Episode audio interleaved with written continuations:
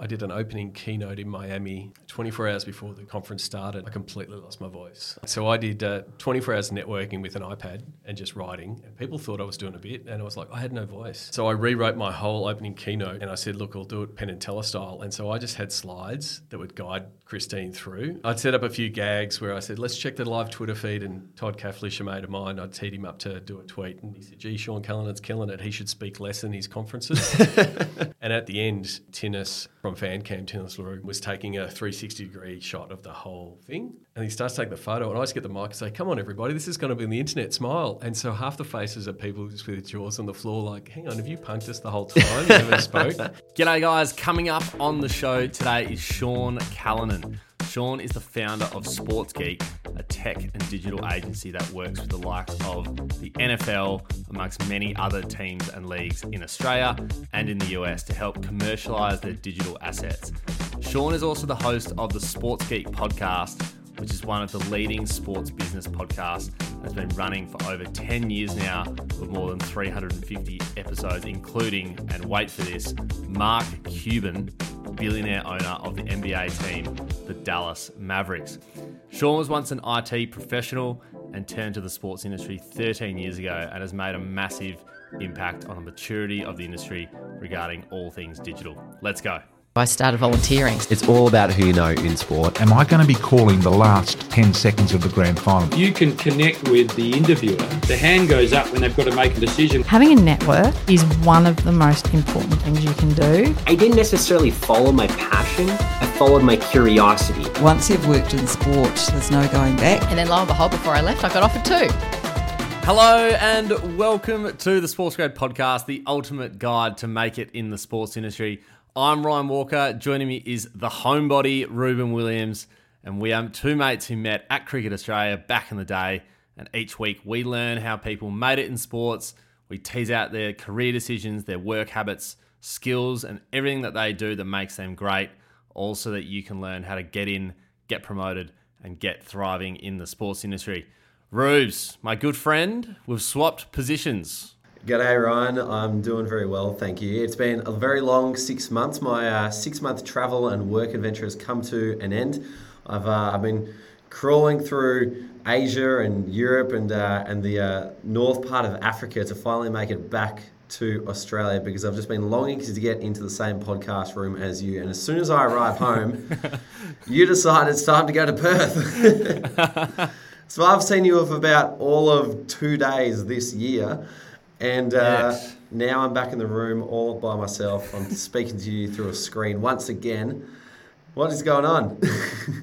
Yeah, it was a bizarre turn of events. Um, it was quite weird. You got back, well, in meetup mode. We saw, we we pretty much saw each other three days straight for 24 hours, which was quite nice. And then uh, Perth called. Uh, so in I, it didn't really dawn on me that this was going to happen, but we're, we've essentially just added another few weeks of being apart, uh, and it is quite weird being being on the podcast on the road. So I hope you're enjoying the the uh, the studio because it is quite nice. It's a little little more comfier than uh, my old. Well, this is, this wasn't my bedroom, but it's one of the rooms. Uh, but yeah, it's good being in Perth. Uh, but flat, I'm not there with you because I was looking forward to doing a pod in person.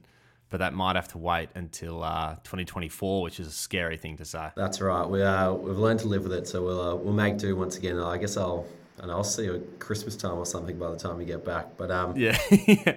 But uh, you are in Perth for a very important reason. That's because the Perth meetup is on tonight, and we uh, we just enjoyed three amazing meetups last week in, in Brisbane and in Sydney and in Melbourne, where we had 140 odd people. Sydney set a record again in terms of attendance, and in Brisbane we had um, an amazing guest in Tom Hickey from the Brisbane 2032 uh, Olympic Committee. So it was wonderful. We haven't done a meetup in a while. I haven't been in the country for a while, so even personally, just to get around and meet all these people who are in our community uh, was absolutely fantastic. I think the thing that kind of took my breath away was in Melbourne when we asked, "Put your hand up if you're a member," and about half the room put their hand up, and I was like, "Oh my goodness." It's Yeah. you know because we chat to all these people on online on Discord, but to actually see them in, in the one spot in person, um, you know, it hits different, Ryan. Mate, hundred percent. I was thinking about this over the last couple of days, just sort of um, coming down from such the high that is uh, sort of meetup week. Um, and you're right. It's just it's so unusual seeing everyone in person. And I know, like I know you just said there, like it is unusual, but for us, we're, we're constantly speaking to people digitally, whether that's LinkedIn or in our community on Discord or just a video call or something like that. So when you see people, I don't know about you, but I saw some people that I've never met in person, but I spoke to them. Like I feel like I, I like I've met you before, but I haven't. And it was like we're just mates. Like it, it was so weird. Um, but you're right. It's like it is the best thing about what we do, being able to see the people that we speak to online. Um, and you're right, seeing so many fresh faces, but also just seeing all the members um, from last year. And obviously, we've got a lot more members now than we did this time last year. So just being able to see people face to face and actually connect with them um, was absolutely awesome. Um, so yeah, I'm, I'm still still on that high from from seeing everyone, and we're recording this um, just before our Perth meetup, and tonight we've got just about 50 RSVP'd, which is just incredible for for Perth, where we've only been once before. So. Um, yeah, it's just a super exciting time at the moment. And that number's about to get even bigger, Ryan, because for those who aren't aware, the way that we bring in new members has, has changed in, in recent months. No longer can you become a member at any point in time. You have to wait for a specific intake period. Now, those who came to our meetups got the chance to become a member at those events. But tomorrow, our next intake period opens. Tomorrow, being Tuesday, the 28th of November, we're going to open up the remainder of the 70 placements available for the sports grad community. I believe 12 of them roughly got snapped up at the, at the meetup. So those people who are hungry for a, a membership got in early, got to the event, and put their name down very quickly. So we're accepting 70 members of this intake. So the remaining 58 spots will go live tomorrow. And if you want one of them, then you've got to jump on it straight away. Otherwise, you got to wait until late February next year, which is which is months away. So if you don't want to wait for the new year, if you want to get a head start on 2024 and get ahead in your career tomorrow is the opportunity to, to jump on it at the crack of dawn and um, or the crack of dawn being 9 a.m. And then um, we are running a very special community speed networking night that evening. So you'll be able to meet all the brand new members uh, straight away. Yeah, super exciting. And, um, you know, we describe being a Sports Grad member as, as your ticket to getting a job in sport. So join tomorrow. There's only limited spots, so get in early. Um, and it's super exciting to welcome so many new people. Um, but speaking of the community we we do these updates every week, but I think there's been some great wins lately, which just showcases some of the people inside. So, what has been happening for those who might be on the fence thinking about whether they want to join or not? Yeah, well, funny you mentioned people who you've known for a long time online and on Discord but never met in face. This is one of those people that I've known since 2020. Joseph Strickland, I reckon, was like literally in the first 10 people to ever become a member. Yeah. But he was always living down in Tasmania, working for Tennis Australia, based out of Tas. And uh, he's recently got a job at Melbourne Victory as a match operations coordinator. So he's moved up to the big smoke.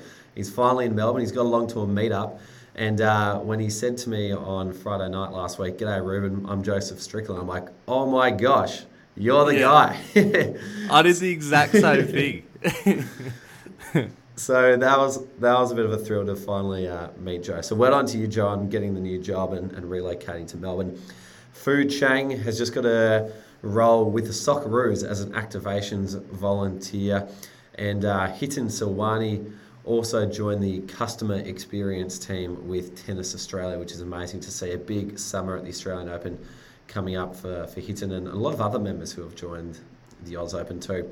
In terms of upcoming events, I mentioned tomorrow speed networking for all the new members, uh, but a bunch of other events coming up as well. For our pro members, we have got a masterclass all about negotiation with none other than Pete Williams. Pete sold the MCG for a million bucks in 2004, I believe it was, when he was only just 21 years old. And what I mean by that is when they were doing the renovations on the MCG, particularly the MCC dining room, they threw out the carpet and Pete said, no, no, no, I'll have that. Give that to me. Cuts it into a whole bunch of squares, puts it on a plaque, sells each plaque for 500 bucks a pop back to the members who want to keep it in their dining room.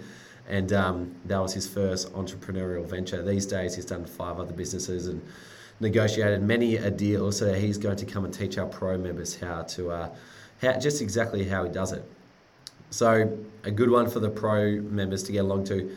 And then if you're looking for another meetup to get along to, well, the dates are out. If you want to come back, you can join us in Feb. So mark this down. Melbourne, Feb 9th, we're back at the Commons. Adelaide, Feb 13. Perth, also Feb 13. We're running concurrent meetups on uh, that date. The double header. The double header. Brisbane, Feb 14, and then Sydney, Feb 15. So we're going back to back to back again with uh, the inclusion of Perth and Adelaide on the same day. But if you want to make sure you don't miss out on a single thing that's going on in Sportsgrad land, make sure you are on our mailing list. Head to sportsgrad.com.au forward slash newsletter to subscribe. You can also grab a link in our show notes to join. Amazing. There is just so much happening. Uh, I was about to chuck something on the end of that, but I'm not even going to because there's that much happening there. So, uh, lots to be involved in. Um, but let's get cracking into this episode. Enjoy this chat with Sean Callanan. Before we jump into the episode, we've got a quick message from our good friends at Deakin University. Deakin has been a huge supporter of Sportsgrad since day one. If you're currently studying or you've just finished studying, having a postgrad qualification in sports management on your resume can give you a huge leg up over other potential candidates applying for that same role. So if you want to pump up your resume and get specialised knowledge in sports behaviour, law, marketing, ethics, finance, governance, and strategy, take a look at Deakin's postgrad qualifications. Their Master of Business in Sports Management is not one of, but the best one in Australia, ranked at number one. So add a postgrad to your resume, and that's our tip for the episode. Sean, welcome to the Sports Grad podcast. Uh, thank you very much. I really appreciate being here. Sean, did I um, ever tell you how I first came across Sports Geek and all the work you're doing? Um, no, you didn't, but I love hearing the story, so I'll let you open it up. So it was it was through an old boss of mine called um, Scott Kilmartin. Now he was running um, an ice cream company at the time, and I was one of his casual scoopers. Yep. And we would drive around from weddings to events, and he said, "Hey, you got to listen to this guy on Sports Geek." And uh, I believe you guys were doing a different podcast together at the time. Was it Beers, Blokes, and Business or something we, like that? We were. Um, my my office used to be above uh, Scott's shop at Hall up in Fitzroy North. That was one of our first offices. Um, and yeah, we did a uh, podcast uh, with a few mates talking about just the trials and tribulations of business while we are having a few beers. And um, yeah, we did about, I think we nearly did 100 episodes wow, hey. um, of just sharing our drunken insights on the world of business. Um, but yeah, it's fun. Was that, were you doing Sports Geek podcast before this other podcast? was that yeah. the first step into it? Uh, yeah, I. Yeah, so I was doing Sports Geek podcast now, started about 10 years ago. Mm. Um, um, and because I was enjoying podcasting as a format and people like myself and Scott and, and uh, James and, and Sam, Steve Sammartino were catching up uh, and just talking about different things in our businesses. And I was just, well, these should be podcasts. Every conversation should be a podcast. This is valuable to somebody. Um, and so, yeah, so we started doing, we started doing that podcast, but it became uh, just the wrangling. It's hard enough wrangling one guest. You know this in, mm. in getting guests sorted. But when you've got six or seven blokes and you're trying to figure out who's going to be on this week and who's going to prep, um, it became a bit, uh, bit like herding cats. Um, but it was always fun. Yeah. Well, I've, I heard a stat that I think you know 99% of podcasts don't make it past 10 episodes. To do 100 of one and let alone 300 of yeah. another one is is a massive effort. Um, we'll get into more of Sports Geek in just a sec, but we always open our show with a few quick fire questions to help people get to know you a bit better. First one is uh, what did you study at university? So at university, I uh, studied Bachelor of Infotech. So it was uh, at Swinburne. So it was um, computer science, but mixed more with uh, the business side of it. So I always found myself sort of drawn to the computers, but also um, talking to the people that wanted the computing solution. So we sort of focused on a bit of both. It wasn't pure uh, computer computer science. Um, and yeah, so that's sort of where I got my start. And your first ever ever job before you've you know stepped into your first full time job? What were you doing before that? Um, so we were lucky enough with uh, the Bachelor of Infotech. It was a, a, sponsored course, so we actually got some uh, money for, for rent and beer, which is all you need in, uh, in at uni. Um, and it also came with two uh, six month placements on site. And so I always look at my first job as that first six month placement because effectively they were paying us in uni and then we did the six months. And I was lucky enough to be at um, Museums Victoria and working at Scienceworks um, three months before it opened. Wow. So um, it was pretty cool in in setting up um, uh, some of the multimedia displays, and this was early um, early technology on touchscreens. So there were like little films registering the dots of where you were pressing and those kind of things. It wasn't anything like we've got now with iPads and and everything. And so it was one testing the content that we were putting on those screens, and then then watching from afar the kids just smashing the hell out of these computers and seeing what would survive. So um, yeah, that was a.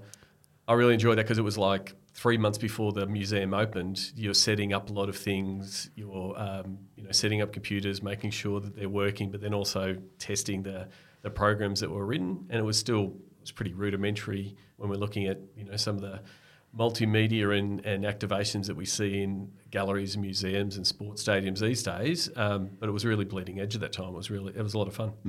And science work is a staple of any primary school excursion these days. So it'd be pretty cool to have a founding role in how it got set up. Yeah, so yeah, so then there was some um, sports activations added there. The uh, you know running running against Cathy Freeman and the and the screen would line up and see how fast she could go over, you know, twenty meters, those kind of things. So again, same sort of thing. Watching watching primary school groups trying to run and then smashing themselves into the padded wall at the end. Um, but yeah, it was sort of that initial.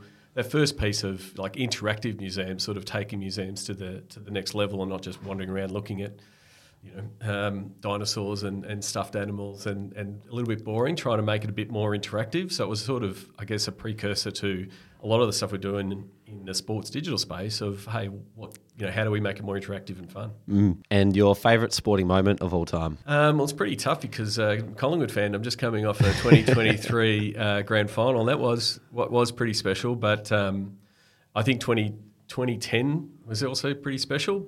But I'm also lucky enough to um, having a few teams that have done well, and um, I was a big fan of the Melbourne Tigers um, way back in the day in the early '90s, um, and it was funny. I was part of a part of a cheer squad effectively in my in my 20s in the uni, and we were the Tigers hoodlums. So if you ever went to a Tigers Magic or a Tigers Giants game, and the wave got started, and there was some yahoos in the audience. Um, that was me and my mates, um, sort of doing fan engagement before fan engagement existed. So it was pretty cool um, tagging along um, with Andrew Gaze and Lanard Copeland um, and, and everyone in that team, both on the court and then following Copes into the nightclubs um, in different parts of around Australia. Um, so it was always always fun. So fond memories of that of that '93 championship. We weren't we weren't fortunate enough to be in Perth when they when they um, when they won, um, but we were definitely around all the celebrations. Were you guys on par with some of the, the European ultra fans or a bit more tame? Oh no, we we did our best. Um, we we once. Uh,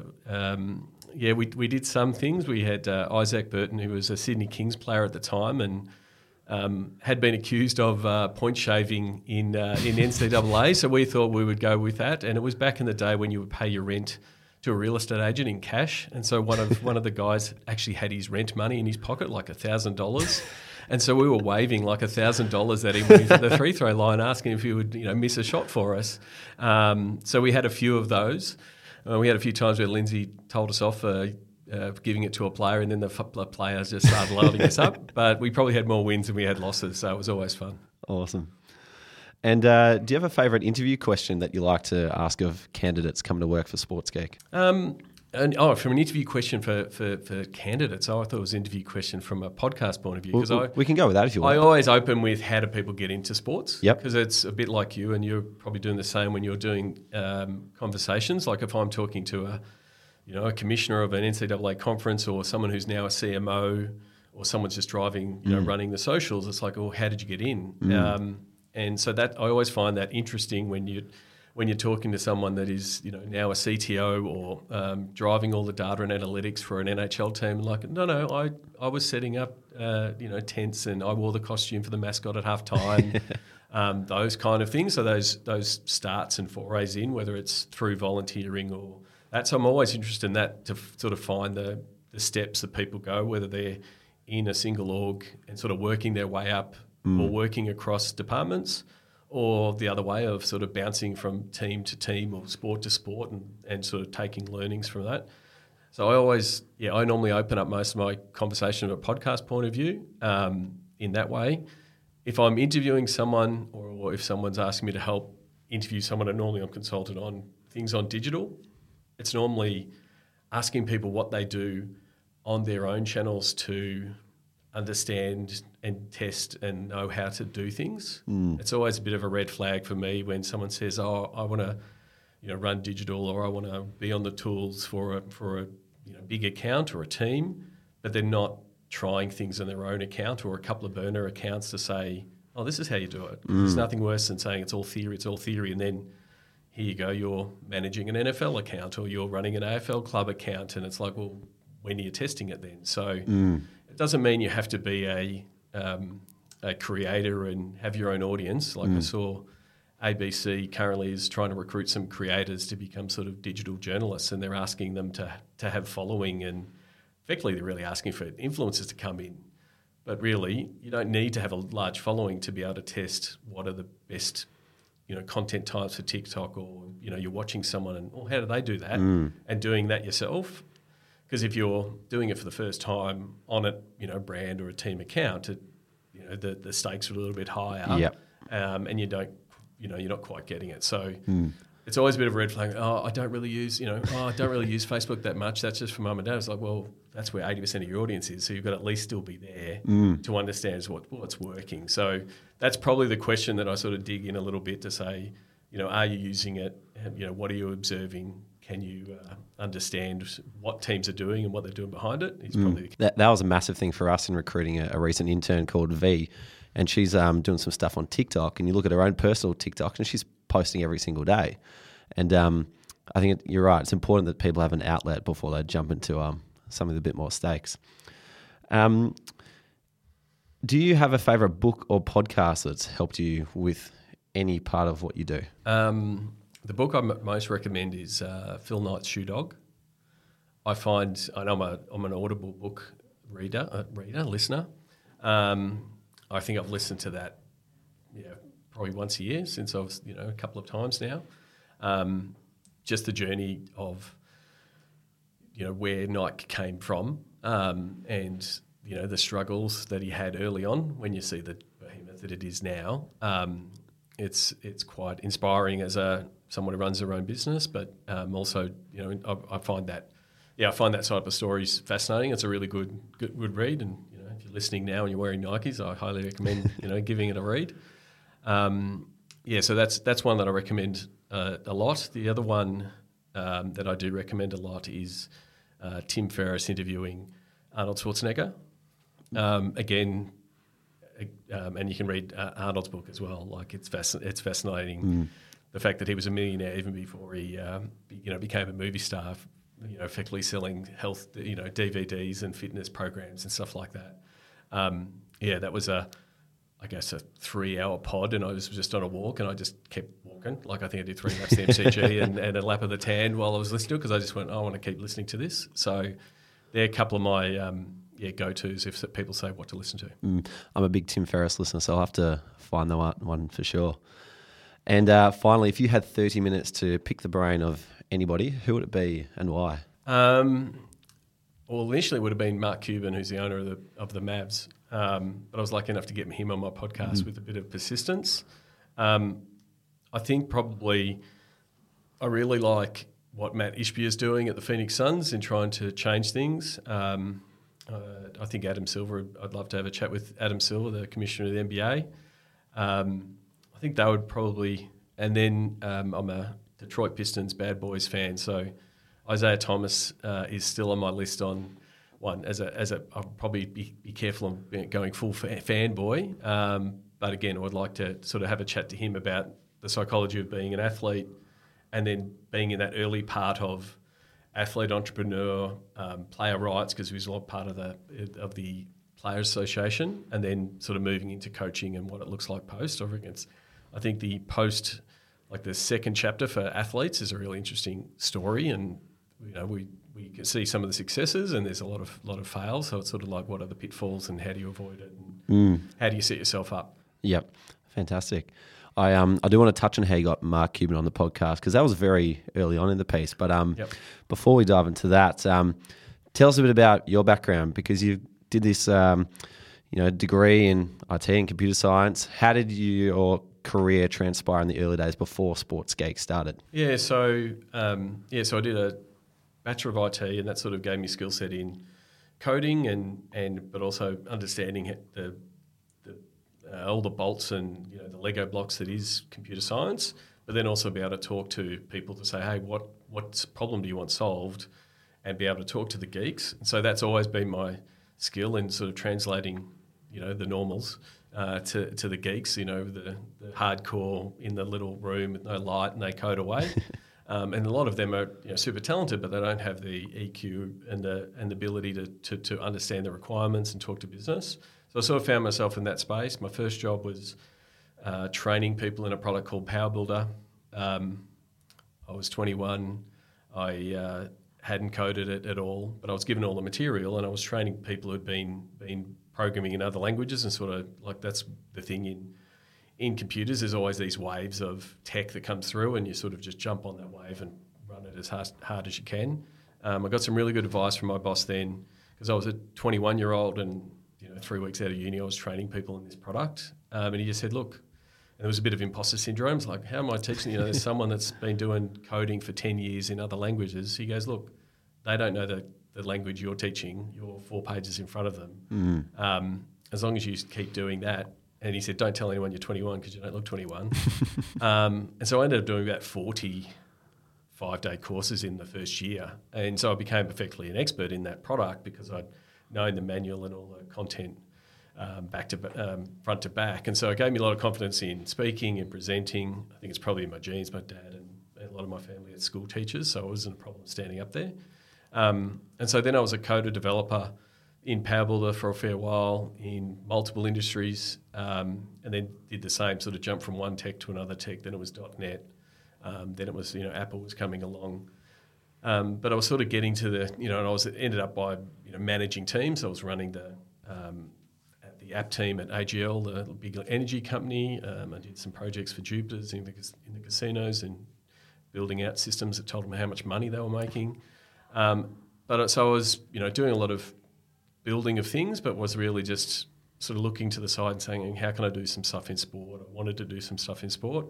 You know, having the um, some stuff that I did with the Melbourne Tigers in being a fan and being part of game entertainment committees and sort of understanding those kind of things. Um, and I was just a frustrated sports fan. Um, websites that didn't really talk to us, emails that were sent out to everybody and weren't really talking to, to me as a fan. Um, and so initially, when I sort of finished up my last job, I said, I want to give this th- thing a crack. I sort of didn't even have a name for it. Um, and I thought I would be doing my IT thing in sport. So helping them understand their database, helping them build better websites, doing more of the tech stuff.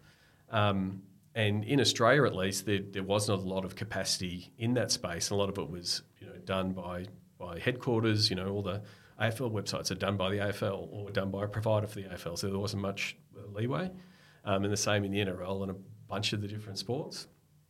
Um, and then social media was sort of on the rise. Facebook was gaining traction. Instagram was doing the same, and so was early Twitter.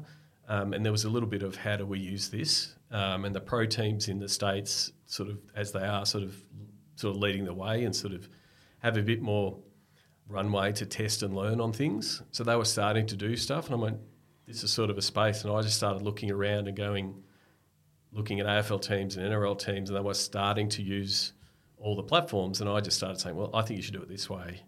Um, and so it was a mix of me taking the position of a fan. Um, this is what I want as a Collingwood fan or a Pistons fan or you know a fan of Australian cricket. This is what I want to be able to get. But then also sort of predicting and seeing what was happening in the tech and what they were doing and trying to predict what they were doing in the tech. Um, so whether hey, this is what working on Facebook, why don't we do more of that? Um, and so, so when I started um, Sports Geek, there wasn't any, and there wasn't any, you know, sports digital people. And there wasn't any social media coordinators. Um, you know, so I joke that Jeramie McPeek, a mate of mine, was at the Phoenix Suns, and his Twitter handle was Suns Webmaster because he was the guy that was updating the website. And the same, you know, Jonathan Bernard, um, who's now at the AFL, he was at Collingwood, and he was the guy that was keeping the website up and running, and then making sure some, um, you know, posts were happening. So um, early on, I was sort of, you know, banging the drum of this is how I think you should do it. Um, these are my thoughts, and here's what you know. Here's what the Boston Celtics are doing. Here's what the Lakers are doing. Here's what Real Madrid's doing. And so I found myself in that space um, of effectively being a chief digital officer on call for a bunch of different teams and sort of filling that gap, both from a skill and knowledge gap, and then training up the teams, and then having that conversation. Say, see, this stuff's working. We actually need people to do that. Be dedicated to it. So, you know, um, I remember having a conversation with the Manly Sea Eagles CEO saying, Jess is doing a great job, but Jess was the receptionist at the time. Um, and I was telling her to leave the desk and go and take photos at training because that's what people wanted, Mm. and it was working well. And so we had to say, well, no, no, we don't want Jess to be answering phones because she's talk, you know, she can talk to forty thousand fans over here. Um, and then, yeah, twelve months later, she's tweeting and posting from you know a grand final win. So it was that those early days were really, yeah, were really fun, and that's sort of how that transition happened. And I think a mix of my tech knowledge in understanding, you know, even you know, connecting things and doing simple things like, hey, what if we put the like button on that page and people can click it more, and then you get more fans. And I was still had enough knowledge of web and tech to be able to go, let me in the mm. back end and I'll put that like button on your front on your home screen and just tell people to go there and boom, your likes go up. So there was a bit of what is this wizardry because there wasn't a, a high skill set of tech and being able to to to make web changes and those kind of things. And so some of it we just sort of pushed our way through and did it. Asked for uh, asked for forgiveness later, but um, yeah. So that's sort of that. That's where some of that early work happened. Mm. And did, did you phase into running your own business or did you quit and go all in at once? How did that transition look? Um, so yeah, so I yeah, so I quit my last job and, and I had some runway and um, to be able to give it a go. Um, and yeah, then it was yeah all me and and it was blogging and going you know blogging when that was a thing. It's no longer a thing. Um, Did you have a client lined up when you when you quit or just make it work? No, it was a bit of a, you know, I finished up my last last job running a running a development team, and and I was just a bit, I didn't, you know, had no desire to go and look for another job in that space. I could have, and it was one of the things that was um, probably prevented me going into sport earlier. Like I'd done some sport side gigs. I'd done a, um, uh, I'd run some tours to the states with some clubs. Did a TV show with the Western Bulldogs on Channel Thirty One um, did a did a data project with the Mountain West um, with a friend of mine. So we sort of dabbled in stuff, but I was in IT and it was paying far too well, and he Mm. was a lawyer and it was paying far too well, and we never made the leap. And so when I finally did, I said I've got to break free. I could easily just go back and get a contracted job and don't worry about money and stuff. So it was a bit of tighten the belt and and start again um, from scratch. Um, and then it was yeah landing you know one client. So Collingwood, luckily enough, was one of my first clients. Um, and as a Collingwood person, I just went, "Hey guys, you keep saying you've got a million fans, but you've only got fifty thousand on Facebook. Mm. Like, what's that about?" I said, "You should have more." Um, and this was August ish. 2010. I said, look, if you tell me, if you do what I tell you to do, I, I, I guarantee you'll double it by grand final day. Mm.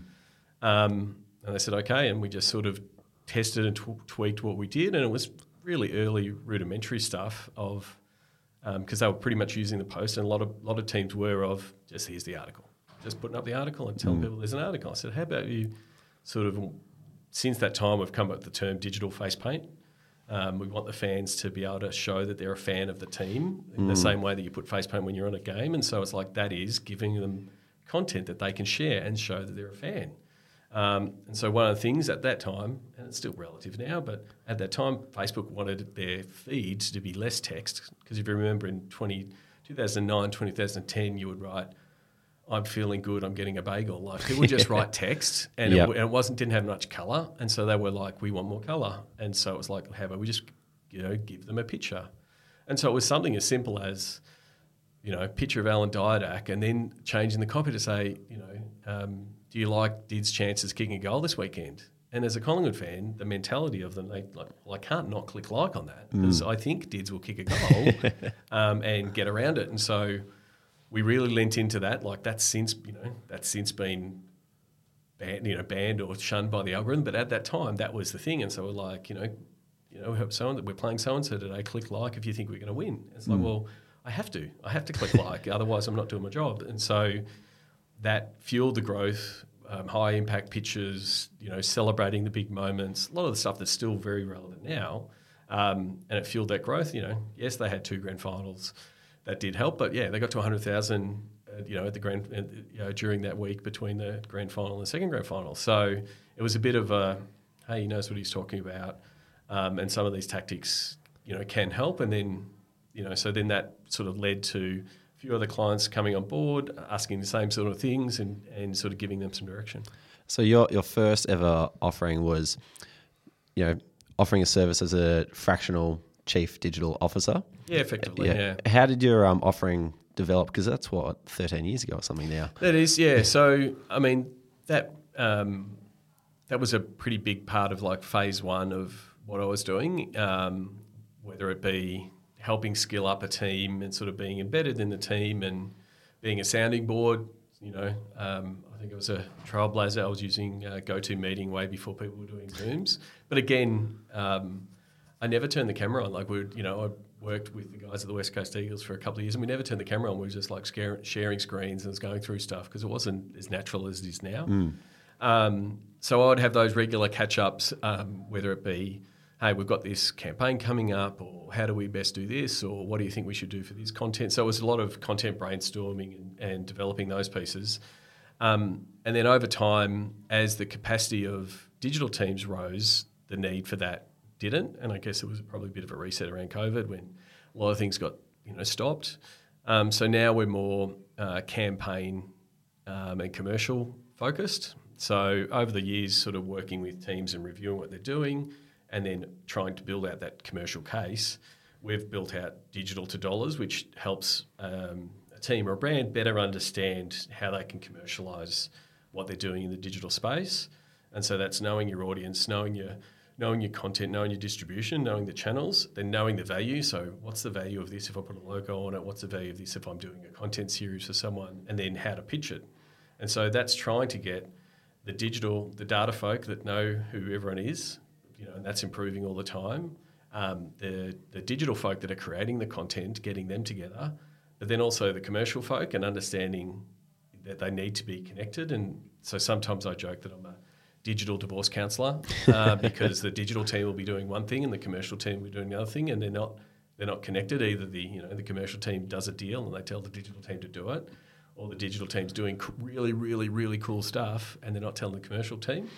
And so it's like, guys, we've got to, we've, you know, we've got to work together on that to say, mm. hey, you want to do really cool things in digital. Make sure your commercial team knows, and and how you frame it to a partner means that you know more funds will flow back into digital. So it's a bit of that's where I play a lot now um, in helping people um, better understand that, better understand that piece, um, and better justify. Hey, um, we need to do this content series to warm up the fans so they recognise your logo, recognise you're a supporter of the team or the or the code or the sport. Um, so when you do the campaign that says, "Oh, we want to capture data," or "We want to drive people to," you know, do things, then it'll that'll work. And trying to get those two things aligned, mm. because if you just do the, you know, really cold intro of "Here's the sponsor," "Here's the campaign," and expect all the fans just to run across and go "Thank you," mm. doesn't quite work if you haven't built up that some equity with the fans. So it's it's sort of getting that piece right. Yeah, and you mentioned digital to dollars. Is that what you call your sort of methodology? effectively, yeah. effectively. Um, if I was if I was as good a writer as I'm a podcaster, I would have written the book by now, but I haven't. Um, it's all right. You got AI I can transcribe well, it for you. It's getting close. Just, just, speak the book. it's getting close there. I have spoke the book in a couple of. I've done a podcast series, sort of reviewing them all. But mm. um, yeah, it is. It's effectively if someone says, "Oh, can you come and help us review what do we do in our socials?" I can plug that into um, digital to doll and say, "Yes, I can look at your, you know, your socials and look at it from that point of view." But you know, do you really know your audience and mm. what data do you have on your audience, and then also what data don't you realize you have? Like, what does Meta know about your audience? What does Twitter know about your audience? Whether they share it or not is another thing. But like trying to get what those personas look like um, is really important.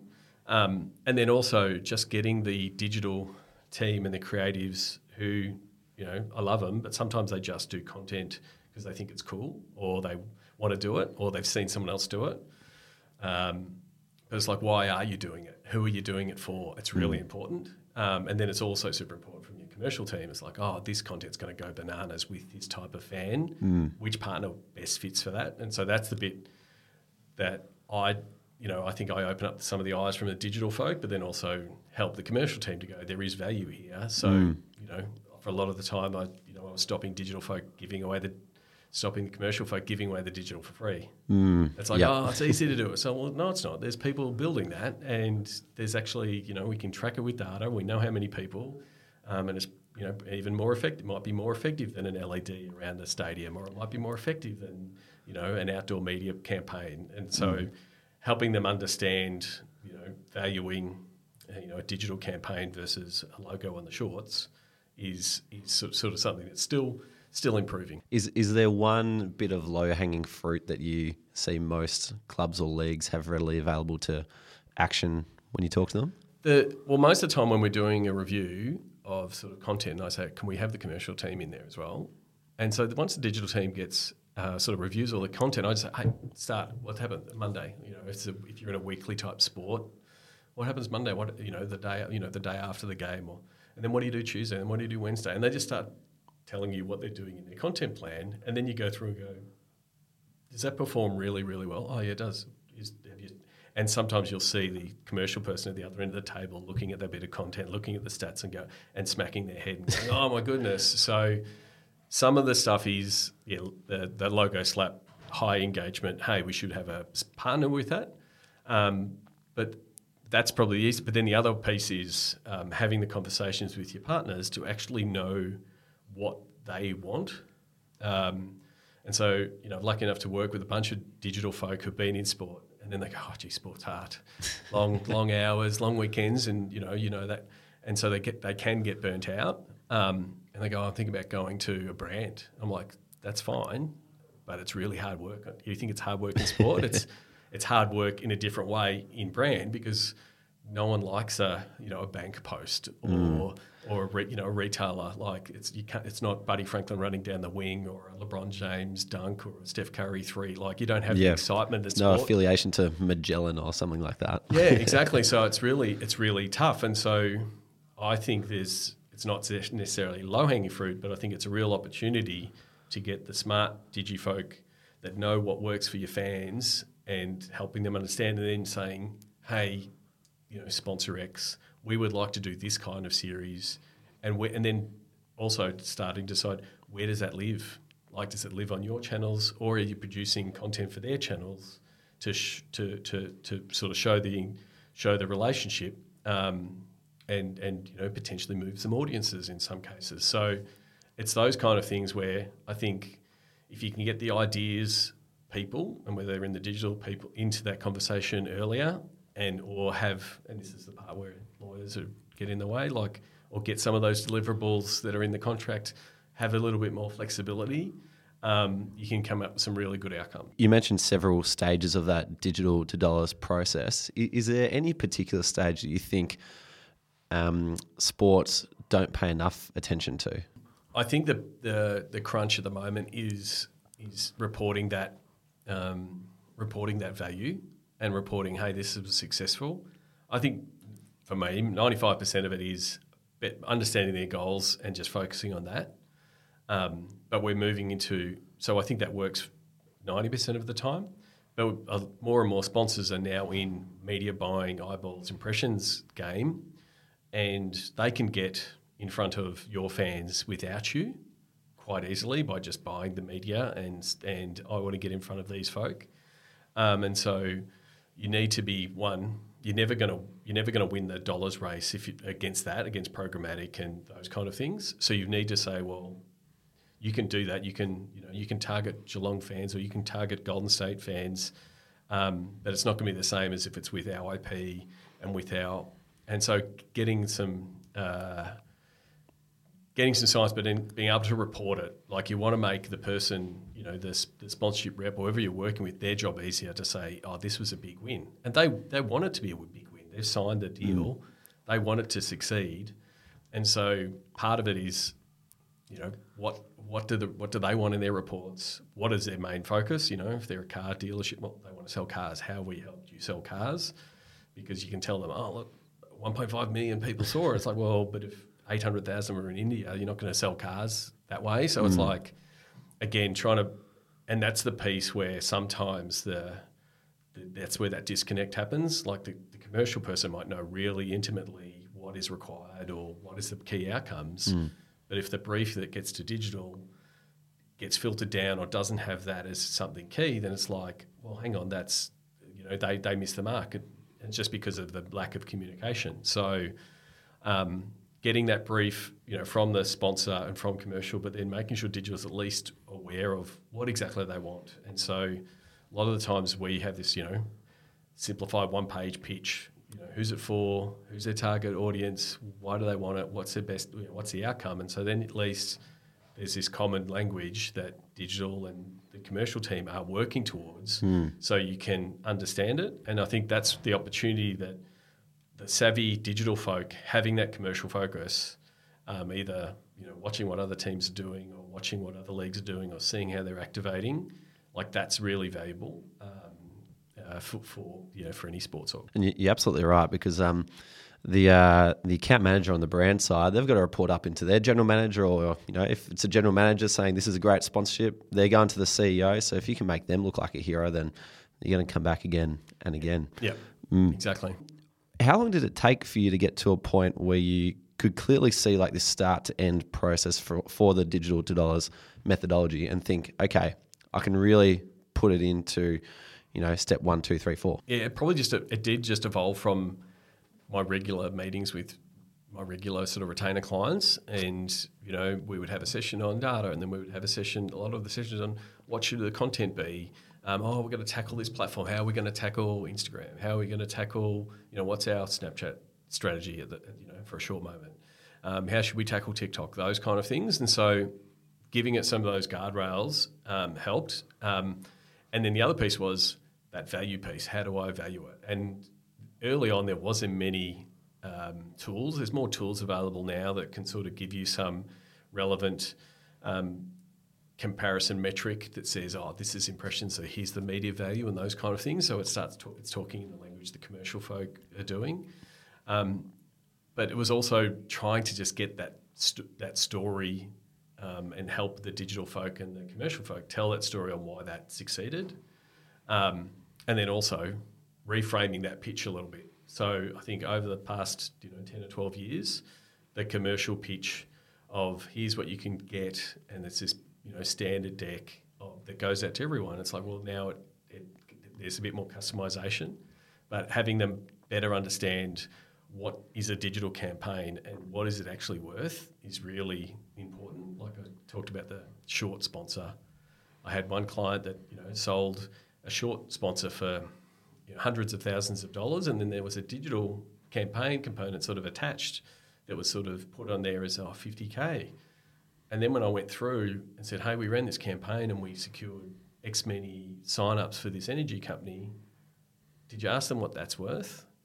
And so you've got to be very careful because the savvy, you know, if I'm on the sponsor side, I would just ask for the digital, mm. right? Because it's just, you know, I'm a leads based business. I just want leads and, you know, I know I'm getting 500 bucks every time someone signs up. If you give me a thousand, tick, I'm, I'm on my way. And so there's that piece of uh, how does a commercial folks sell that appropriately, but then also value that appropriately. So you don't want to lose the you don't want to lose the short spot sponsorship money, but you want to appropriately you know value the value the digital.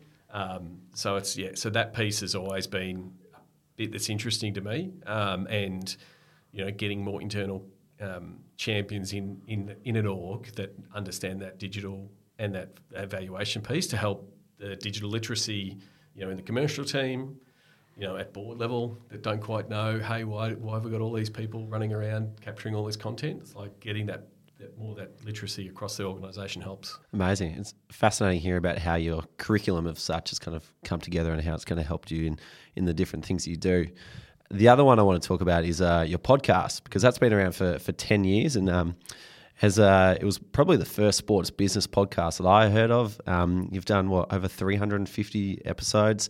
Tell us about how that got started and um, how that's evolved over the last decade. Yeah, so um, as I said early on, blogging was the thing, and it was a real struggle for me. You know, all the people who are now writing with AI, it's hard without AI. um, and I was doing a couple of regular radio spots. I was doing SEN with Daniel Harford and, and sort of just talking about sports and sports business. And then I was also doing um, early mornings at ABC Grandstand with Francis Leach.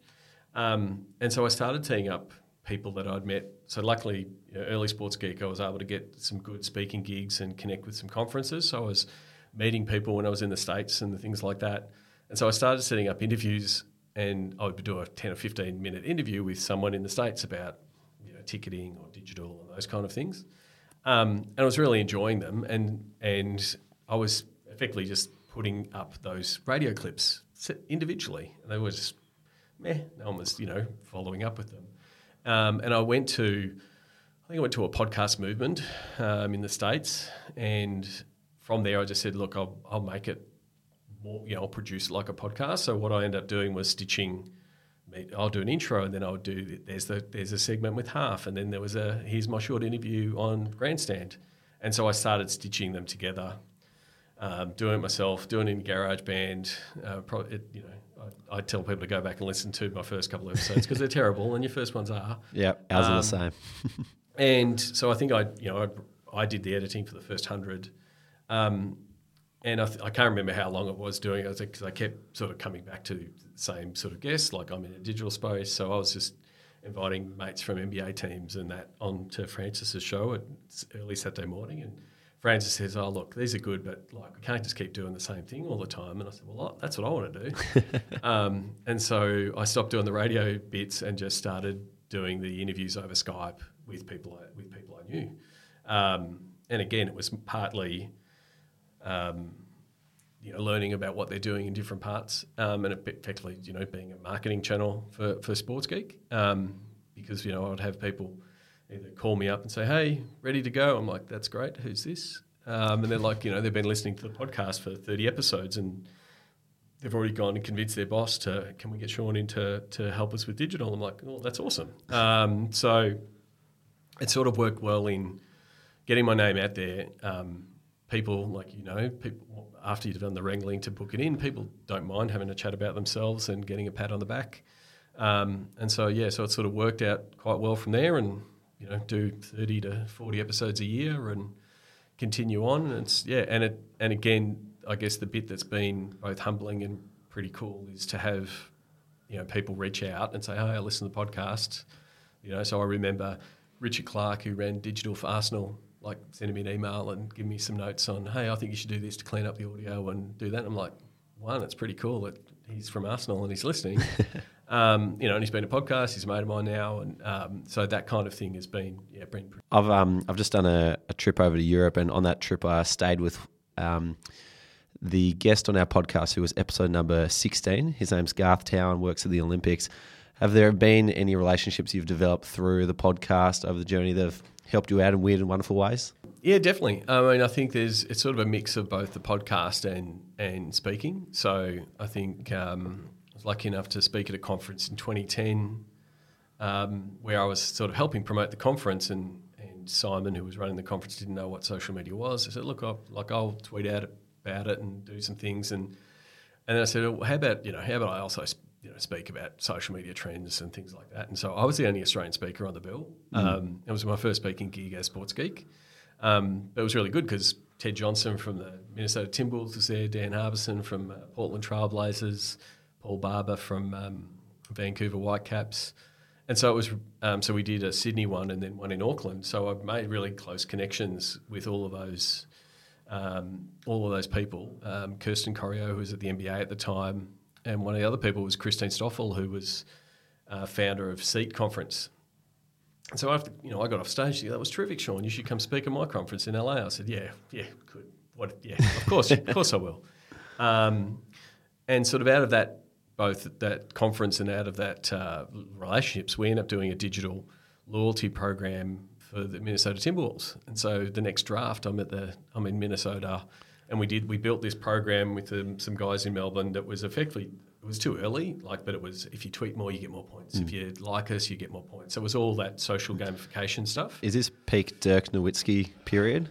Yeah, Dirk was Dirk was doing all right then. So twenty yeah twenty eleven, um, and yeah, so I so I pitched that to Ted. I said, hey Ted, you know I would love to do this with you guys. Said, yeah, let's try it, and we did it um, at the draft. Um, and so since I was in Minnesota, I, I like cheekily said to Christina, Christina, I'm going to be in Minnesota. and I'm going to be in LA coming back, and she said, oh great, you know, come and come to seat in, in LA and, and speak on a panel. We'd love to have you there. And so I was really fortunate to seat at that time was a conference around um, all the all the geeks, all the chief technical officers, all the CTOs, and they were talking about how do we get Wi-Fi into stadiums and all of those kind of things, which are really geeky. And because I would come from a geek background, I can still talk geek. Um, but I was there talking about uh, the digital marketing side, and and Shane Harmon, um, who was a marketing manager for the Rugby World Cup at that stage, he's just finishing up at Sky Stadium as the CEO. Um, he was on the same panel, and we're talking about, hey guys, if you guys get Wi-Fi, guess what happens? Everyone can now connect, and everyone will be sharing that they're in the stadium. So you guys have to sort out the Wi-Fi. um, and so that formed a really good relationship with Christine, where I kept coming back every year to seat, and I said, we really need the digital folk, and we need the data folk there because they're the ones that use all the tech that gets rolled out. And so it was a really good connection for me, but also um, networking wise and open up a lot of doors. Um, and you know, up, you know, a big, big part of my podcast roster of people I've met at, have met at Seat. Um, and so yeah, it's really great that post COVID, Josh Josh Barney was able to reboot it. It was in Utah last um, this year, um, and so yeah, it's uh, it's yeah one of my favourite reasons to go to the states. So that's almost been ten years of going to this same conference every year. Yeah, so I um, yeah, so I've had some fun times there. I did a uh, I did an opening keynote in Miami um, after traveling for you know 30, 35 hours to get to Miami, and um, 24 hours before the, the, the conference started, and I was meant to do the opening keynote with Christine. I completely lost my voice. Oh no, Lost my voice. So I did. that happened to me at a meetup one year. It's Yeah, shocking. so I so I did uh, 24 hours networking with an iPad and just writing, and people thought I was doing a bit, and I was like, I had no voice. So I rewrote my whole opening keynote, um, and I said, look, I'll do it Penn and Teller style. And so I just had slides that would guide Christine through, and I said, sorry, you know, I said, sorry, I can't speak. I, I sound like this guy, and had a picture of Hugh Jackman, and I'd set up a few gags where I said, let's check the live Twitter feed. And Todd Cafflish, a mate of mine, I'd teed him up to do a tweet, and he said, gee, Sean Callanan's killing it. He should speak less in his conferences. And then I had the next slide. I said, "Thanks, Todd. You never know what you'll get in a live Twitter feed." And it was funny because it was all staged, but everyone's like, "How did you integrate the Twitter feed to your to your keynote?" And I'm like, "Guys, come on!" Like, so, and it was funny because at the end, like just before the before the st- stood on stage, my voice started coming back, but I said, "There's no way it's going to hold up for 45 minutes." And at the end, um, Tinus uh, from FanCam, Tinus Le Roux, um, was taking a 360 degree shot of the whole thing. And so I teed it up. I said, "Here's Tinus. He's South African. He's got a weird accent as well." And he goes, "It's going to take us two minutes." I'm like, "I haven't got any slides for two minutes of you taking a photo." and so he starts taking the photo, and it's you know it's one of those 360 you can zoom in and out.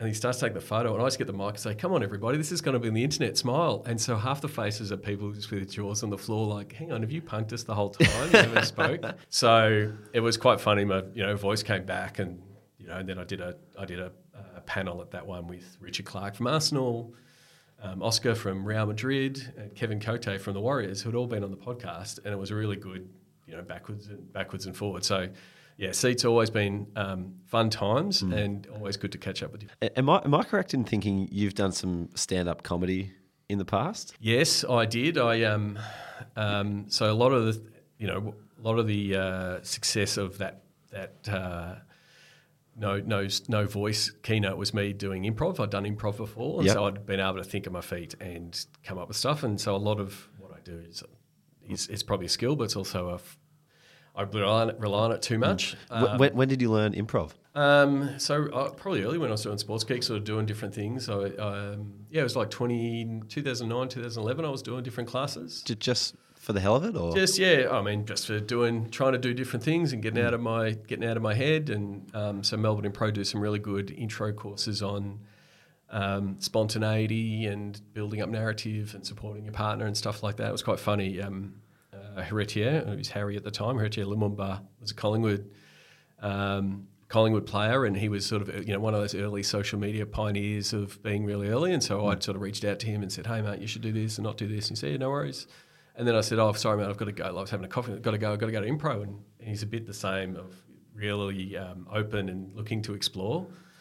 And so, yeah, the next term he did he did a spontaneity course with with us, and we're like Channel Seven came in and we're playing Scarecrow Tiggy on, on Channel Seven at half time. So, so that was a good sort of you know if you don't know you know if you're not good at thinking on your feet and um, you know handling questions uh, like I can't recommend doing improv course enough. Like it's really good at you know getting out of your head and you know someone throws a word at you, you've just got to come back and once you let go, like they have this idea of happy fail. So it's a really good like, thing in life. Just do it and you learn from it and you don't you know beat yourself up over it. Um, so I'd done that, but I wanted to sort of push myself a little bit more. Um, and so I did this course with the School of Hard Knock Knocks, um, which is really, again, really good. A five day course. You sort of turn up on the Monday and Thursday. Uh, so four day course. You turn up on the Monday and the Thursday you're doing a live gig. wow, eh? Um, and so I again just did it for hey, I'm going to do it for fun. Um, and my first, and it was lucky enough to have Richard Stubbs, a local, you know, comedic legend here in Melbourne, um, as like our guest lecturer. And I just got up and did. It was like you're meant to. Um, oh, you went to do like two, two or three minutes uh, of material and sort of prep it.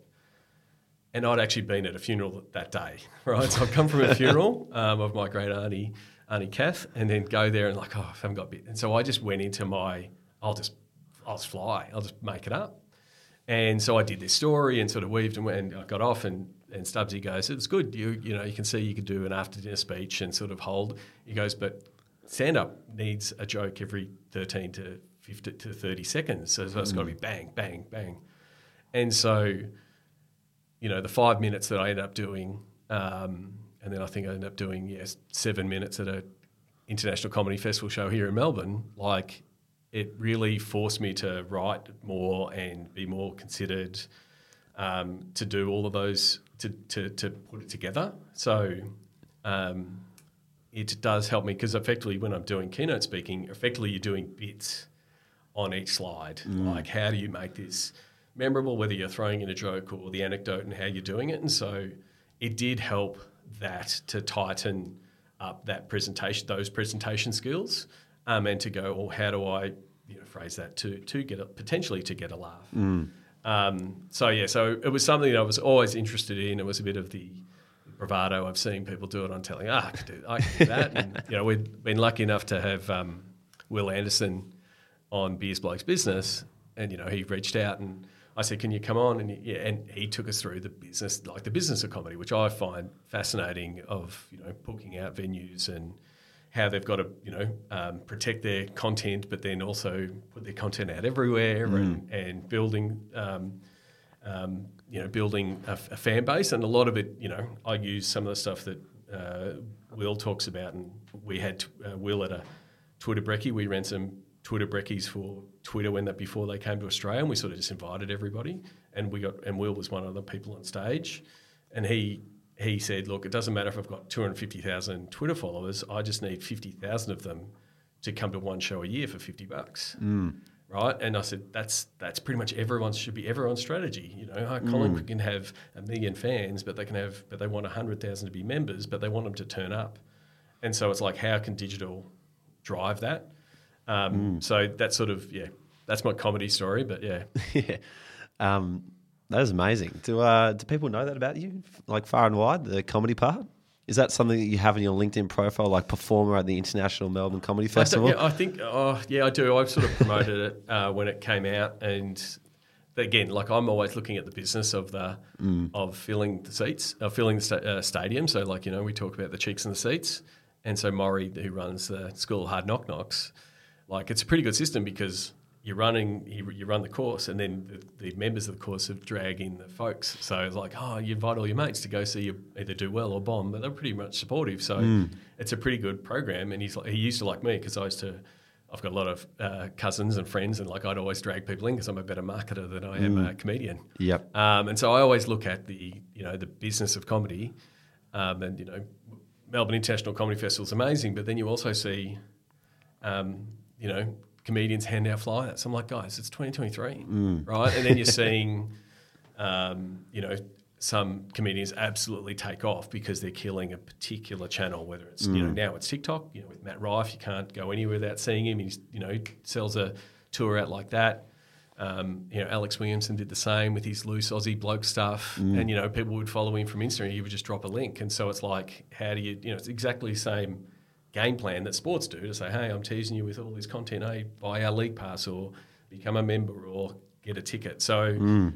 I yeah, I I spend a lot of time looking at other industries to say, you know, because I can learn a lot by, you know, what are the Boston Celtics and Real Madrids and Arsenal doing, but then also, you know, what is Taylor Swift doing and how is she pushing, you know, the boundaries and everything, um, and and then what can you bring back and bring it back for, for you and your audience. What you said about Will Anderson mentioning I only needed 50 people to buy, you know, these $50 seats reminded me of um, Kevin Kelly's blog, A Thousand Yep. True Fans. And what you're talking about with digital has the potential for anyone with, you know, even 10,000 following to make a living off that. Because as the blog talks about, it's 100 people paying 100 bucks a year. It's, it's 100 grand. You can live, live off that.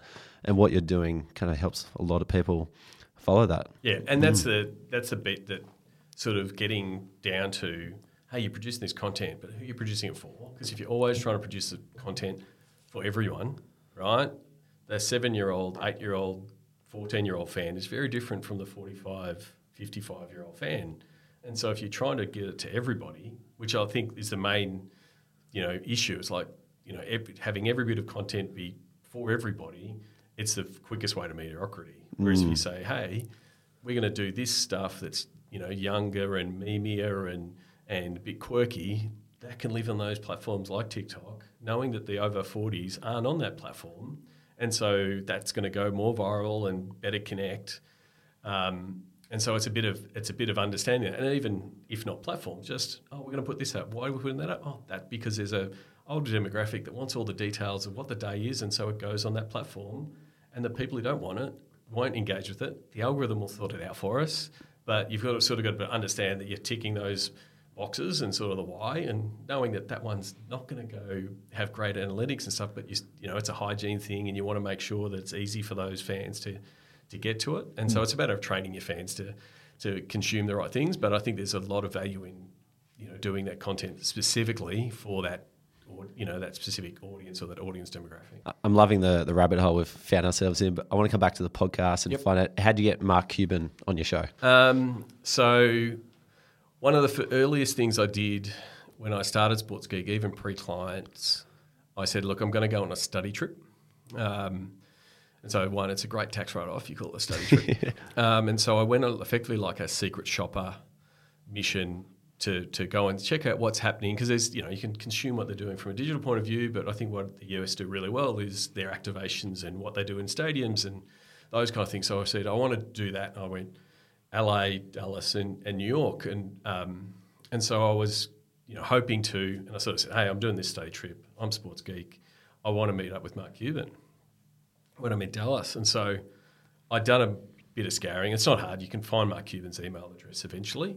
Um, it's because it's out on the internet, and and so I emailed him and said, "Hey, I'd love to meet with you." Like I, I wasn't even doing a podcast at that stage, just to talk to you about what I'm doing, and and and he said, "S- "Thanks, but no thanks. You know, I don't have time during the season." I said, "That's pretty cool. You know, I don't normally get a reply from a billionaire."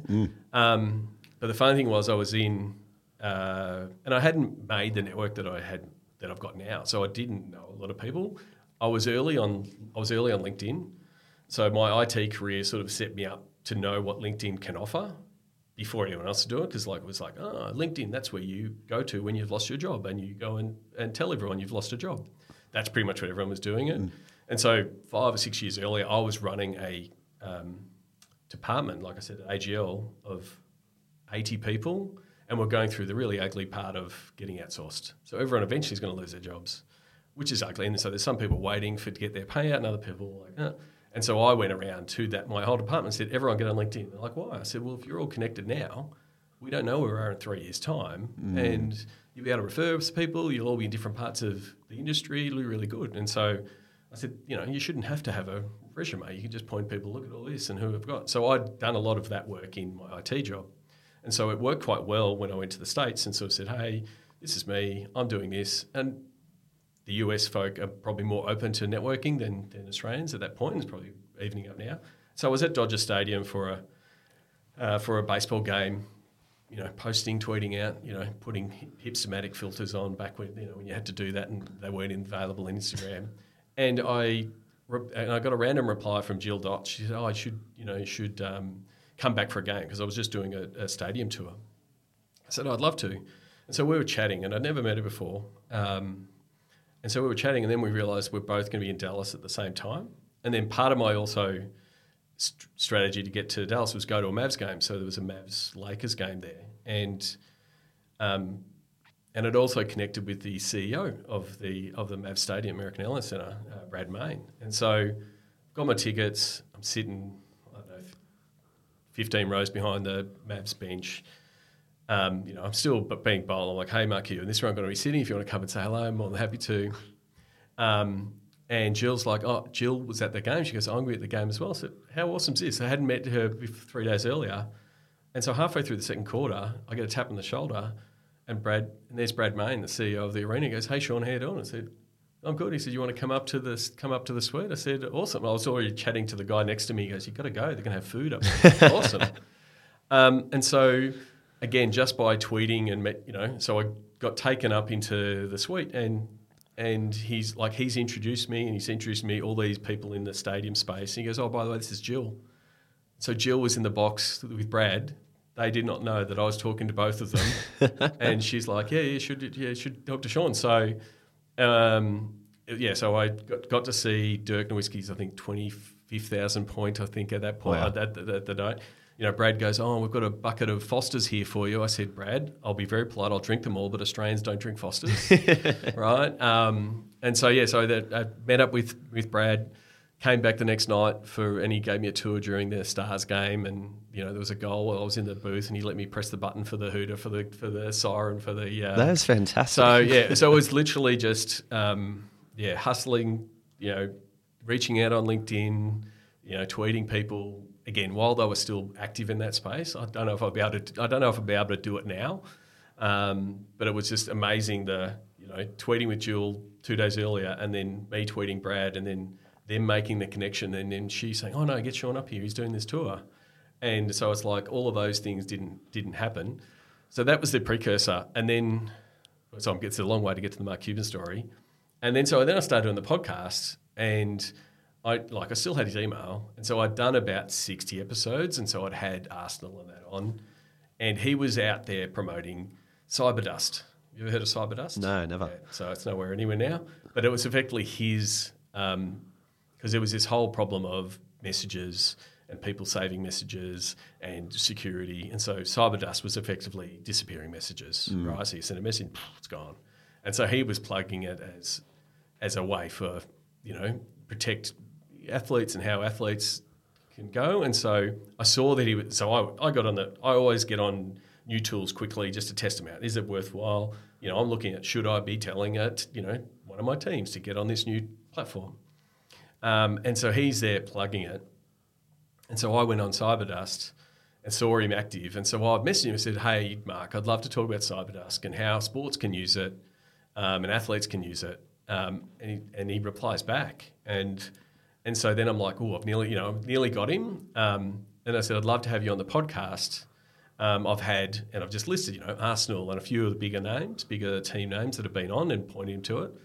And then I um, went on Twitter and I queued up a bunch of my mates to say, you know, hey, should we get Mark, you know, get about to get him in there? And before I'd even deployed everyone to say, hey, Mark, you should do the podcast, he replied back, said, no problems when you want to do it. And so I'm like, awesome. And Amazing. so Um, and then yeah, and then it was Scott Kilmartin. He goes, "Oh, that's really great." He goes, "What happens if your Skype fails?" I said, "Thanks, thanks, thanks Scott. Like that's you know that's what you want, not not a pat on the back." And so I ended up um, pulling in some favors, and I did it out of the ABC Grandstand studio.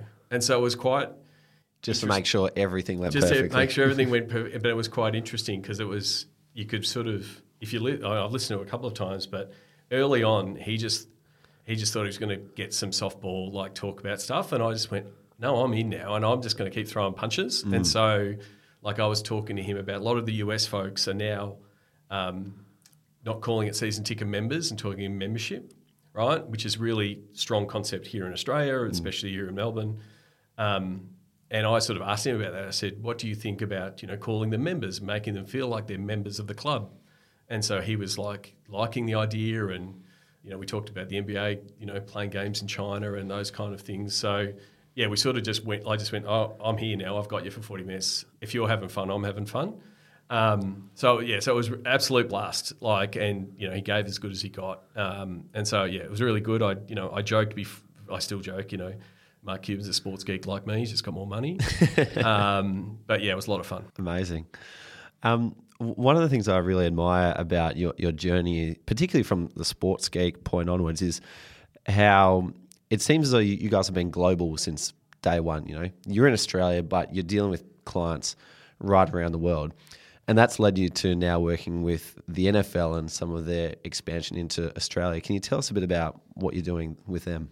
Yeah, um, I think the thing is, you know, for me, like pre-COVID, I was actually planning like a West, West Coast US trip to do some workshops, um, and I'd been lucky enough to do some, you know, work with different US teams. Did stuff with the Timberwolves, like I said. I did some stuff with the Washington NFL team when they were called another thing, um, and so I got a call um, from a podcast guest, um, Andrew Andrew Collins, who ran Mailman out of China, um, and so they do a lot of work in helping sports get into other markets. So they do a lot of work in China in doing lo- localized content. And so he called and said, "One, do you have capacity?" And I always answer yes to that. And he said, "Oh, we need we need some representation for the NFL uh, in Australia because they were they were getting." Um, some of the other markets as the NFL were ramping up. I said, you know, no problems. Um, and so we effectively three or two. It's our third season now, so a week before the season, I said, here's the handles, here's the Twitter handle, and here's the here's the Instagram handle, um, and here's all the tools. And so the cool thing was um, we get to use all, like one we're the league. So normally when you're in a team world and you know, what are the restrictions? What can you use and what aren't, can't you use and what can you do? And so it's like, I'm like, so we're the league, yeah. So we can do whatever we want, yeah. And pretty much it was, yeah. So I was reporting into the to the international office in LA, and it was like the main remit was grow the audience and get people to watch it. Wow. You know, on a Monday. Um, and so we were lucky enough that I was familiar with like WSC. Um, so they've got a really great clipping tool. Um, and so I had Aviv on my podcast when he was in Melbourne. And so for those who don't know, Clip Pro um, is a you know WSC is a, is a uh, Israeli startup that uses machine learning and AI and all the stats to be able to automatically create a highlight from from vision from the TV. And so we had them at Cricket Australia. And I heard they were taking like the technology out of like military equipment. It's yeah, like, yeah. So they yeah, so they're from yeah, they come from a military background. Um, yeah, and so when I interviewed Aviv, they were trying to figure out how to what were the rules for cricket, right? Um, and so they had early success with the NBA, um, and so it does things like it has the stats feed coming in, so it knows when a touchdown happens, or knows when a run out happens, or knows when a three point happens.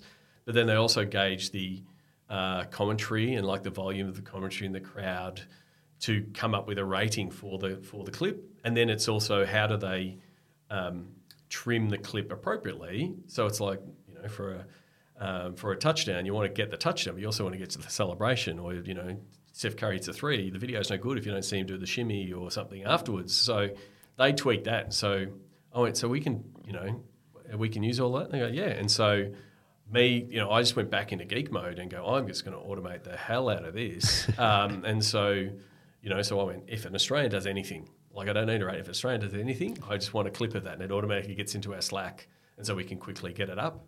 Um, and it's already got the brand on it and all those kind of things. And so we're able to do that as well as the hygiene stuff, which is, hey, this is when the games are on.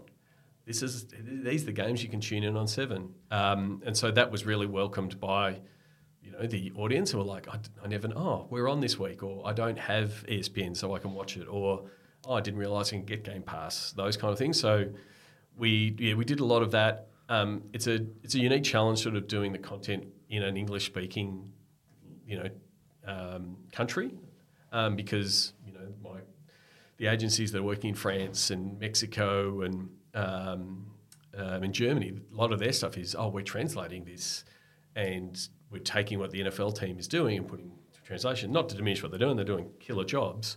But if you're an NFL fan in Australia, you probably don't know about the NFL AUNZ accounts right? Because you're following NFL and you're following OBJ and you're following all the ESPN accounts. And so you could probably get your fill. And so it's like what we had to do is sort of do digital to dollars over it and say, what do we want to get? And like, well, I know what uh, you know, the die-hard avid fans are that get up at 3 a.m. in the morning to watch the NFL. Like we know who they are and what they like. But what we want to do is how do we get the, the people who just start tuning in after Christmas that start tuning in when the playoffs start heating up? How do we connect with them? Um, how do we get someone that's going to get up to watch Boxing Day to get up a little bit earlier and watch some games? Those kind of things. So we sort of had to keep the, and then how do we have, you know, how do we have an Aussie angle? How do we get that? Um, you know, there's likely enough. There's a couple of there's a bunch of punters that are in the in the league, and so anytime there's that, you know, they love getting around them. Um, and then we've got stars like you know Jordan Mailata playing for the Philadelphia Eagles, who is very charismatic and you know so much so talented. Like he's been on uh, the Masked Singer, and he's now got his second Christmas album out. So, um, so yeah, so leveraging that content's been uh, been fun. Um, now there's you know uh, now Charlotte is here as uh, GM of Australia New Zealand, so effectively, I you know I like to think that we helped in proving the case of Australia is a you know really worthwhile market for the for the NFL. Um, you know because we've got still great partners in you know, Channel Seven uh, showing it all and ESPN are showing it all. So um, and yeah, the amount of people that one either get into it right away or you know the footy AFL NRL stops and then they lean in a bit further like what do I get and so it's a really easy sport to consume because you can sort of dedicate your Monday. Like I love my NBA but it's every single day you know? Um, whereas NFL you can sort of go oh getting in my Monday figure out who's won and then sort of it frees up your week a little bit so it's growing every year. It's amazing hearing the journey that you've been on. I'm guessing when you th- were thinking about quitting your developer training job, you know, 13 years ago, you, you know, might not have imagined working with the NFL today, which um, I believe is the most lucrative sport in the world in terms of dollars per match played. I think There's a it? lot of money uh, in the NFL, like their, their TV deals, this you know the scale um, of of the business overall. Um, like I was lucky enough to go to the NFL draft uh, this year Wow. in, in Kansas City, and just for context, it's Thursday night prime time, um, going up against NBA playoffs, and the NFL draft blitzed it Jeez. and and there was hundred thousand people there over the over the um, every day for three days. So three hundred thousand people were there, which is effectively a job fair, like finding someone to get a job um, and celebrating that. But again, not you know no sport does it as big uh, as as the NFL, and it was really great, sort of connecting with um, the social team.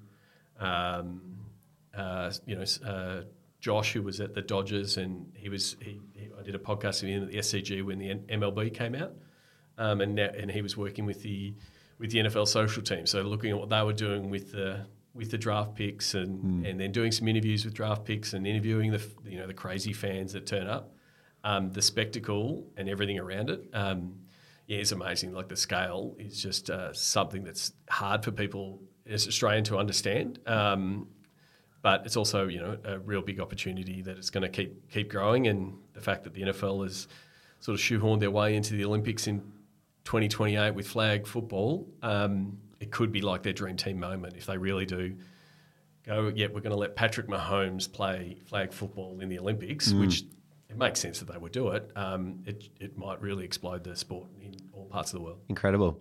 I've, I've got one more question for you before we wrap up. And um, with all the challenges that come with running your own business, you um you mentioned uh, your interest in the the book Shoe Dog at the top of the episode and how you've listened to it a number of times. Is there anything in particular that you resonate most with in that book, or that gives you inspiration that just you know keeps you going a bit longer through all the hurdles that come with you know running a business? Um, I think it's the I think it's the resilience. I think if I mention the other book that I would mention is Angela Duckworth's book Grit, um, and it's you know it's all about resilience and pushing through, and you know what is grit and how do you get it? Is it earned or? Um, and I sort of learnt an early in early part of Sports Geek. It was just like just keep going um, and sort of staying the course and having you know ha- luckily enough having some wins, whether it's you know getting a you know Collingwood and a Manly and, and the Rabbitohs on board as sort of Adelaide Crows as early clients um, to you know speaking and those things and again the early podcast like you said the stats you know most people don't get past 10 and so I was like, oh, well, let's just get past 10. And then to have some of those anecdotes, like podcast is a, is a, is a strange medium. I mean, I know you're sort of doing the video, but a lot of people are consuming it audio. And so they're either now out on a run in the gym or on the treadmill or, you know, maybe they're on their commute. And so they're not overly active as, hey, I'm going to respond. So if you haven't, uh, you know, send Ruben and Ryan a message that you listen to the podcast because um, it's always good to get those messages and that, and that feedback. I mean, you've got your, you've got your download stats and things like that, but it is good to get that feedback to sort of know that, that people are there. Um, so for me, yeah, uh, grit is yeah, one of the things that um, yeah keeps me keeps me going and is why I'm still in business, I guess. Amazing. Well, it's been incredible learning about your journey over 13 plus years, and and um, I know your podcast has been a great inspiration to myself. And even when I was getting started as a digital commercial specialist at Cricket Australia, listening to some of the interviews just helped me upskill and you know and communicate and understand that language that you talk about as well. So.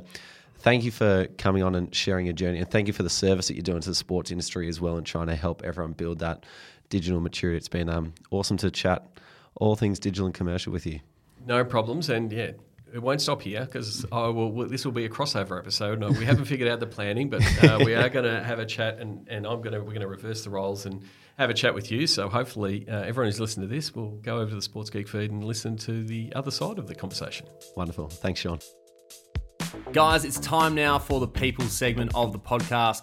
Ask Sports Grad, where every week we answer a question directly from our community. If you'd like to ask a question, well, become a member tomorrow. You can join and ask us any questions. We'll answer them on the podcast and also our friends in our community as well. Rubes, this one comes from a couple of members actually, because they've been going for some interviews lately. So we're, we're going to put an interview theme on this one. Um, and the question is Do you have any advice on how to best prepare for an interview? Should I try and reach out to someone in a similar position and be asking for help on my interview? Okay, awesome, awesome. Uh, great question. Uh, kind of two parts to that question. So let's tackle the second one first in terms of should I reach out to someone in a similar position and, and ask for help? Yes, absolutely. Because if someone's been through the interview process at the organisation you're applying for before, then they might be able to share with you what are the questions that they asked you, who was in the room. You might be able to look them up on LinkedIn in advance and um, get some information before you walk into the room, which always helps you feel a lot more confident and helps you prepare what to, to say as well. For example, when I applied for my job at Cricket Australia, I had a pre existing relationship with a guy called Joel Morrison. Before I went to my interview, I called up Joel. He spent 45 minutes on the phone with me and he said, Ruben, you need to prepare for these things. And that led me to ultimately being successful in the interview. So, yes, definitely reach out and ask for help where you can. In terms of best advice to prepare for an interview, well, there's, there's kind of two things to understand when you're preparing for an interview, and that is, you know, one, what is the organisation looking for? So, what, what things do you really need to hit on the head to make sure that you are satisfying their needs? And then, secondly, how do you say that in the most compelling way? So, let's start with the first one. How do you make sure you're answering all the things that you know address their needs?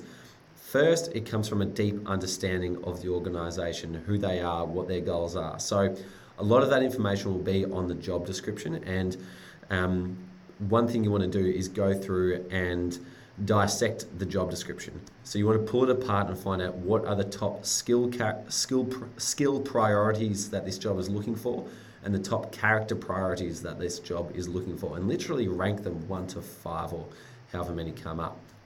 So then you can start to think about all right, if the number one skill priority for this job is communication, then then you can start to think about what are my top communication examples, and that leads me to part two, which is how do you say what you need to say in the most compelling way. Now, this is where you can introduce frameworks to how you give your interview answer, and a very very easy one to use is the STAR framework. So that stands for situation, task, action, result. So, for example, if you had an example where you've used strong communication uh, in the past, you would then run it through the STAR formula and to give your answer. So, let's say um, you use strong communication when you're working in a team. And uh, so, for, for me, I might use it if I was applying for my job at Cricket Australia and uh, the topic of communication came up. Um, I might say that um, in my let's start with the situation. In my role as president of the Deakin University Sport Society, uh, it was my task to lead a team and grow the membership of this organisation to help our peers get jobs in the sports industry. So then the action related to communication would might be something like, as a part of this, it was my responsibility to make sure that everyone on the committee understand what we were working towards and what they needed to do each week, each month, or before each event. So then you could go into, sorry, that's the task. Then you go into the action. What did you do? So to make sure everyone was clearly across what we need to do and I communicated that to them, I would make sure that I would prepare in advance what are we working on? What are the key things that people need to understand? And then I would deliver it to them in our meeting. And then I might follow up with an email just in case anybody forgot to say, hey, here are the top three things that we're working on this week. And then you go into the results part, which is as a result, the team clearly understood their task and that we needed to do. Everyone was able to, to do it, and which led us to running a smooth event for 50 people, which generated, you know, $1,000 of income for the club. Something like that. So, first, understand the needs of the organisation, and then find your best example and turn it into a star result, star response. Love that. I think with, with this as well, at, at the end of the day, it just requires time and a, a, little bit of effort to put these examples together. You know, you could go into it and, and wing it and, and have a crack at that. But if you put in some time to really identify some key areas that you've done certain things and you've got these stories lined up around what you've done, it's gonna it's gonna save you so much time. So like yes, it's like a little bit of a process. It's hardly a process. It's pretty simple. But if you put in that time, you've got these examples for the rest of your time. So just get to work and understand yourself. I think that's the the biggest thing. Um, and an, example for me as well, Rubes, like when I went for my um, partnerships secondment when I was at Cricket Australia, I got in touch with one of the account managers, Lena Staropoli, podcast royalty, previous guest. Um, Episode 24. And yeah, and, and picked her brain on on what the role is, what it's about, what they're looking for, what the hardest parts of the, the job are, like what it looks like. And I think that really helped me understand the role a bit better. So if you've got those connections and you're able to speak to people inside, it just it cuts that process in half of actually understanding the role. So I'd absolutely try and reach out to people uh, before you go for a, for a role. Wonderful. Brilliant. Great question. Um, well, if you'd like to ask us a question, as I said at, the, at just now, sign up and become a member tomorrow. Our next intake is open at 9 a.m. So we said crack of dawn. It kind of is the crack of dawn, but 9 a.m. So do not miss your chance. There's limited positions. Otherwise, you'll miss out until late Feb in 2024. So don't start your year in late Feb. Start it on January 1st or on November 28th. In the meantime, find us on LinkedIn. And if you know anyone who would enjoy the show, please send it on to them and give us some love with a rating if you enjoy the show. Subscribe on Apple or follow on Spotify. Thanks for listening. We'll see you next time. Hey guys, one last thing before you go. If you'd enjoy a quick email from us each Friday on all the latest job openings, networking events, Q&As with industry professionals and latest podcast episodes, then subscribe to the Sports Grad newsletter. Head to our website www.sportsgrad.com.au forward slash newsletter to subscribe. There's also a link in our show notes to join.